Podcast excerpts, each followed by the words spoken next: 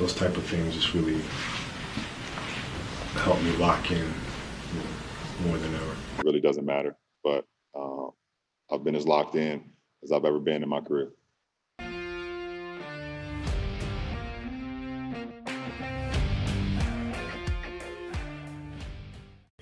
What's up, motherfuckers? Locksmiths of all ages, races, genders, whoever the fuck you are, I appreciate you listening to me. It's your boy Spaz, Parlay Prince of the South, coming to you live from an undisclosed location at 6 a.m.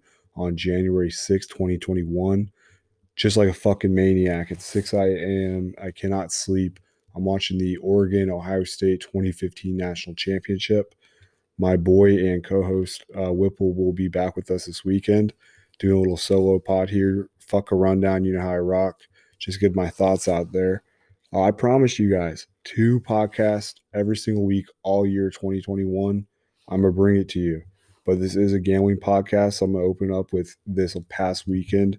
We had the college football national title playoffs. Excuse me, the college football playoffs. Why am I tripping? And we had the Texas A&M UNC game.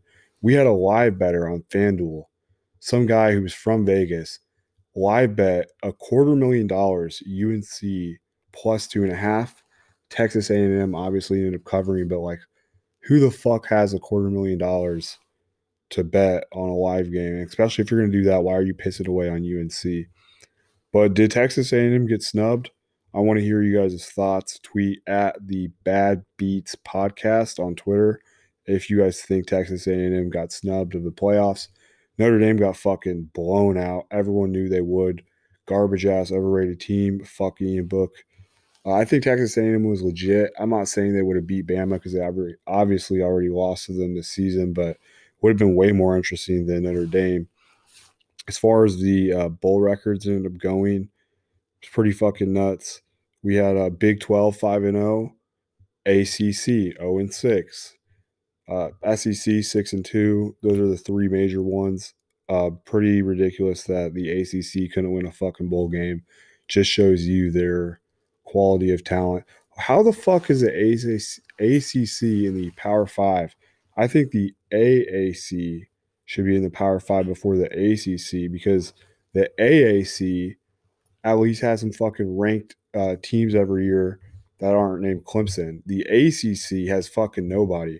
All their powerhouses like Florida State are on the decline. Mike Norvell ain't doing shit, but I'm fucking off topic. I'm, you know, going off the rails here. So back to college football this weekend. I wanted to know what you guys thought about the games. That Clemson-Ohio State game was by far to me the best game of the weekend. It was just absolutely ridiculous. A lot of shit that went down. I don't know if that fucking targeting call – I had money on Ohio State, but I was even thinking that that targeting call – from that Clemson player is bullshit. It's like, how many times are they going to keep changing the rule in football of what's, you know, targeting, what's not? And on top of that, just let these guys fucking play. That player got ejected, which was ridiculous, but Ohio State ate. They got off. They really did. They ate up Clemson. It was not even close to a game. Personally, that spread, Alabama versus Ohio State, which is 7.5 Alabama favorite, I'm hammering Bama. I don't think Ohio State can play with those boys. I might tease it and buy a half point because anytime it's 7.5, you got to tease a half point. You don't want to get fucked on that. I've been there plenty of times. I don't really have much to say, though. Those games were this weekend. The shit was already hyped down. You guys already know what to think about all of that. But I just want to tell you guys, hammer Bama. I said that last podcast. Oh, fucking Mac Brown and Jimbo Fisher. I thought it was interesting.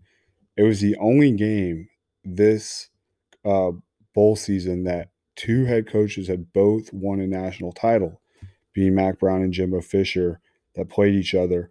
Also, Howell, that UNC quarterback for this weekend, beat Jameis Winston and Trevor Lawrence's ACC touchdown record through their sophomore season. He had 69 touchdowns. Mond on Texas A&M broke Manziel's all-time A&M record. He has 93 touchdowns. Just kind of nice to see those guys get their flowers. I think both Howell and Mond are going to pan out in the NFL. I'm not going to say they're great or anything, but I do think they are decent. The Heisman winner was tonight. We got DeVonta Smith, first time a wide receiver has won since 1997. Or it might have been 91. I don't fucking know. But before the season started, he was a plus 5,000 to win the Heisman. So if you got any fucking bettors out there who had DeVonta Smith Heisman, tweet at the Bad Beats podcast and we'll get you a t-shirt of your favorite team. I believe that Jalen Waddle helped out his case, because if Waddle is still in this season and didn't suffer that horrific injury, he wouldn't meet him, meaning DeVonta Smith, would not have got as many targets and receptions, etc., if Waddle's healthy. Also, if you guys can hear this train, I fucking apologize. That's a disgrace that it's, you know, blasting you guys' eardrums at 6 in the morning. I was also thinking, where the fuck does this work out for Urban Meyer? He was at the game at Ohio State Clemson, just, you know, watching it. The cameras made it clear that he was there.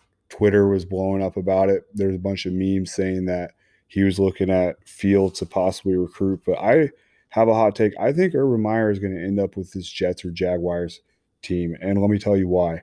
Urban Meyer's done the college thing.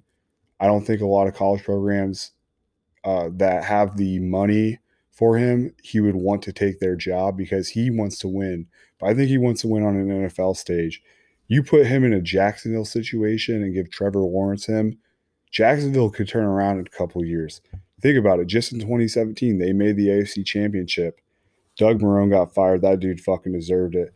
Adam Gase got fired. That was a good riddance, a long time coming. But as an Eagles fan, I got to talk about Doug Peterson, because even Adam Gase didn't tank. I truly believe Adam Gase was just terrible. Adam Gase beat two good, solid teams. Now, you know, keep in mind that the Browns team was depleted of their weapons because of COVID, but the Rams team that Adam Gase beat, there was no reason for him to win that game. If he really wanted to tank for Trevor and do all that bullshit, he would have lost that game and the Browns game. So I have a problem with Doug Peterson tanking, and there's multiple reasons why. First of all, going from drafting 9th to drafting 6th is not a fucking big difference of talent, especially this draft class. It's just there's no reason that he should be tanking that, and he only got away with that because there's no fans in the stadium.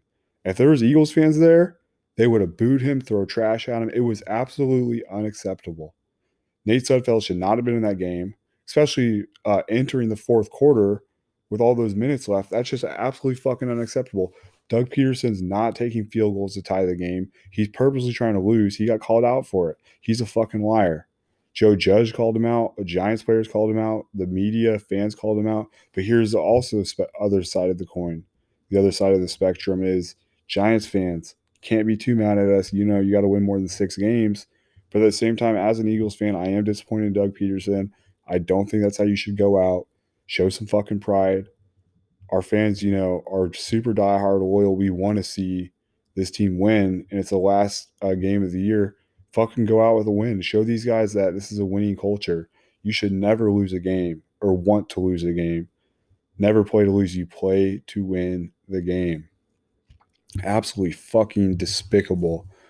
Honestly, Doug Peterson, if Doug Peterson doesn't get fired in the next 2 years, someone needs to put a bowl in that fucking dude's head.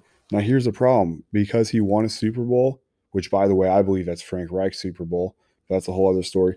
Since he won that Super Bowl, he's going to have a leash in Philadelphia. He's going to have, you know, 5, 10, 12 years where they'll put up with some bullshit. But I believe Carson Wentz is going to go to the Colts. Frank Reich and him are going to reunite. This is just assuming Philip Rivers retire. Now, the only problem with that is that Carson Wentz's contract is, you know, absolutely ridiculous. And that would be a big challenge for them the Colts to take. But moving on to the playoffs this weekend, well, I'm going to preview that with my co-host Whipple when he returns to the show, presumably Friday. But I just want to talk about my most boring and my most interesting game for the wildcard weekend of the NFL playoffs. I think the most interesting is by far the Titans-Ravens. That's going to be Sunday at noon. Baltimore is a 3.5-point favorite. The game's going to be played in Nashville. I like Titans to win straight up. They're an underdog, plus 200. That's what I got them at. Right now, let me check. They are at plus 170. And I think the least interesting is the Bears Saints, and that's going to be Sunday at 3:40 p.m. Central Time. And that's just because, like, Saints are getting 10-point favorites. I don't think the Bears even belong there. I would have rather seen Arizona win their game and, you know, go to the playoffs. But it's just, I'm taking Saints minus 10. I think that's going to be a boring-ass game. I do want to touch on why the fuck did the Cardinals lose? They lost embarrassing. I had money on those fuckers. You have a quarterback, a bum-ass quarterback from the Rams, not Jared Goff. That's their other bum-ass quarterback. But Wolford, he's starting his first game. He fucking tears apart Arizona. He puts up 230 yards. Arizona, okay, now granted, Kyler Murray did get injured, but he came back. But still, that's a game you have to win to make the playoffs. And then going to the AFC, it does blow that the Dolphins don't make the playoffs. You know, that's a good year, though, in football when a 10-win team doesn't make the playoffs. You got to admit that. But they got blown the fuck out, 56-26. Speaking of blowings, teams getting blown out, college basketball tonight, that was full of fucking blowouts. Rutgers, they're ranked 15. They got routed by Michigan State by 23. Mizzou was 13. They got blown out by an unranked Mississippi State team. But the worst fucking loss to me was Marquette. They lost to UConn, and let me tell you why. Jacob Blake, everyone knows the story of him. He passed away. He did not. He got paralyzed in Kenosha, Wisconsin through a police shooting, which should not have even been, you know, I'm not going to get into it. Fuck it. But this is what I'm going to say. There's no criminal charges filed today in the Kenosha police shooting of Jacob Blake. So in order to honor them, Marquette University wore special jerseys. But then it's like, if you're going to wear those jerseys, you can't get fucking blown out. He's rolling in his wheelchair right now. Like, you can't fucking do that shit. I forgot to tell you guys that Aaron Rodgers, this was a fucking wild stat. I think Aaron Rodgers is the MVP by far, but he had a crazy stat to finish the season. He finished the season with more touchdown passes than the number of times the Packers punted. Packers punted 46 times this season. Aaron Rodgers had 48 touchdown passes. Also, the USA Hockey beat Canada to win gold at the World Juniors. Shout out to them. Hey, anytime USA puts on, I'll fuck with that for hockey. I don't fuck with Canada. I don't fuck with Russia. I'm always going to root for America. They need to get their shit together for the Olympics. Same thing with soccer. Even though soccer is not a real sport, I want us to win in every fucking sport. Show our dominance. Shout out Derrick Henry as well for getting 2K yards. That was a monster performance. He needed like 230 or 223 or something, and he showed out. He got 2K yards just like Chris Johnson. Dalvin Cook finished the season with 1,557 yards. And then Jonathan Taylor from the Colts finished with 1,169 rushing yards. I don't have much to talk about till my boy Whipple comes back. Back to that fucking Jacob Blake thing. I'm sorry, I know I'm all over the place. So is no one going to fucking ride over that? Because keep in mind, when that event initially started, we were in the playoff bubble in the NBA, and they all protested the games for a couple days. So is that going to return, or our teams just forget about that? How the hell are athletes supposed to fight for social justice without protesting their games? It's going to be a wild year. I hope 2021 is not as wild as 2020. Sorry, I know I'm fucking all over the place. Ohio State, Alabama, is it bullshit that Ohio State played damn near half the games that Bama did? They're going to be way more well-rested. If you think that Ohio State should not be in the national title, tweet at the Bad Beats podcast. We'd love to hear why you think that. I'm going to finish the podcast. Sorry, it's a short one, Locksmiths, but I got to tell you guys one more thing. This is the new section of the podcast that I'm going to be doing once in a while called the Bad Beats podcast gossip section. Or I'll fucking figure out the name later, but tonight there was a picture going viral on Instagram and Twitter. It's from an Instagram account, witness.kevin.durant. And it says, quote, "On Thursday, February 18th, I will be going to a Nets versus Lakers game. I will sneak this gun, showed in the picture, into the arena and shoot at King James' head during a timeout. You have been worn, clown, at King James, unquote. How fucking stupid are these people in 2021? Obviously, you know, I was just saying earlier about Doug Peterson should be shot. I've made jokes about the NCAA headquarters being burned down, but those are obviously fucking jokes. This clown literally posted a picture of a gun and a full-on death threat to King James with a specific date. This motherfucker needs to get arrested. How fucking dumb are you to be posting that? I don't got much other plays besides Bama this weekend. I'll get you guys my picks, and Whipple will get you his picks for the NFL playoffs come next episode, which presumably is going to be Friday, the 8th of January. I'm sticking to that 2021, 2 episodes a week. You guys know the drill. If at LockedInBets on, at LockedInBets on Twitter goes 0-2, 0-3, 0-4, etc. any given day, Bad Beats Podcast on Twitter is going to be giving away a t-shirt to anyone who tailed LockedInBets. And so far, we haven't had one of those days. Hopefully we won't, knock on wood, but just keeping you guys in the loop. This is your boy Spaz, Parlay Prince of the South. You already know my fucking philosophy. I don't care if you have $1 to your name. Keep betting, put it on a crazy parlay. People be hitting some crazy ones.